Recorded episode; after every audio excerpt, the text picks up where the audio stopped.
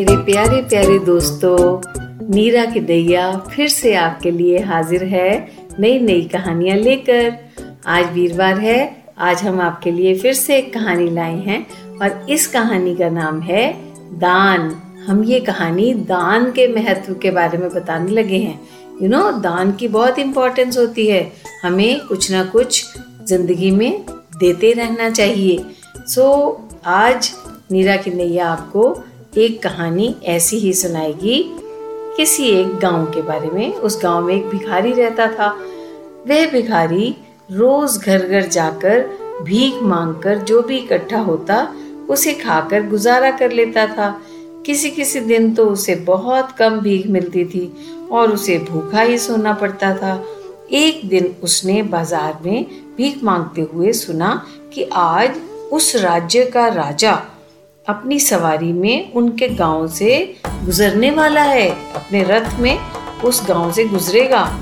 उसने सुन रखा था कि उनके देश का राजा बहुत कोमल दिल वाला है।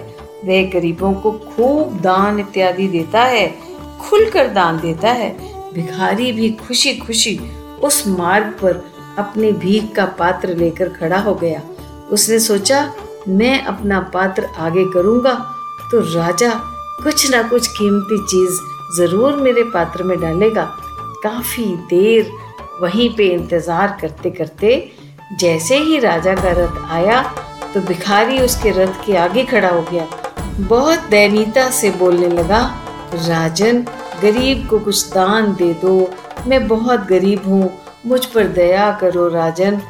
पर बड़ी हैरानी की बात हुई कि उसे देने की बजाय राजा ने अपना खाली हाथ उसके आगे फैला दिया और कहा, पहले तुम मुझे कुछ दो, फिर मैं तुम्हें दूँगा। भिखारी तो हैरान हो गया। हैरान, परेशान होके वो देखने लगा। उसने मन में सोचा, मैं इतना गरीब हूँ, फिर भी ये महाधनी राजा मुझसे मांग रहा है। ये मुझसे क्या मांग रहा है? मैं इसको क्या दे सकता हूँ?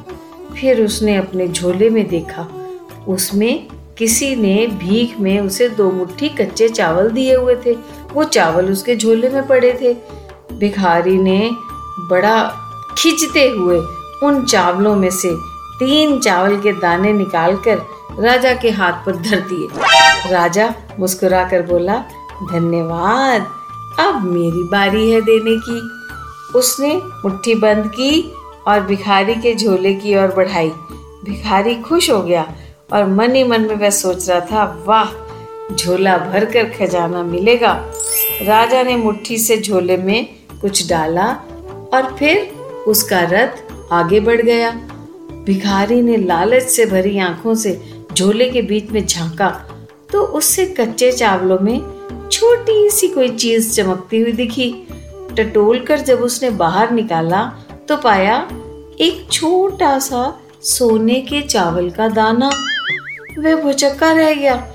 जल्दी जल्दी उसने सारे चावल अपने कटोरे में उलट पलट कर हिला हिला कर देखे।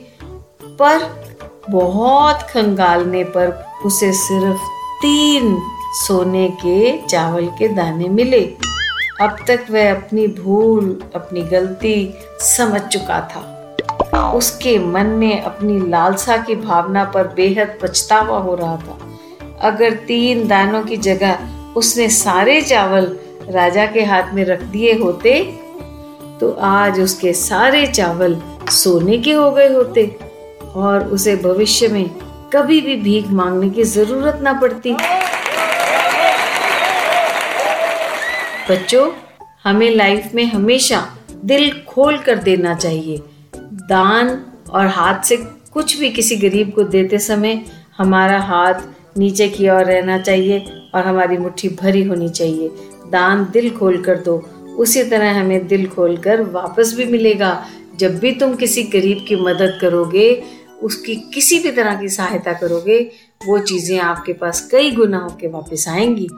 तो अब नीरा की नैया आपको लाइफ का एक छोटा सा लेसन देकर आपसे विदा लेती है। अभी भी इस दुनिया में दान देने वाले बहुत लोग हैं। आपने भी उनमें से ही एक बनना है। ठीक है? तो नीरा की नैया की तरफ़ से आज की बाय बाय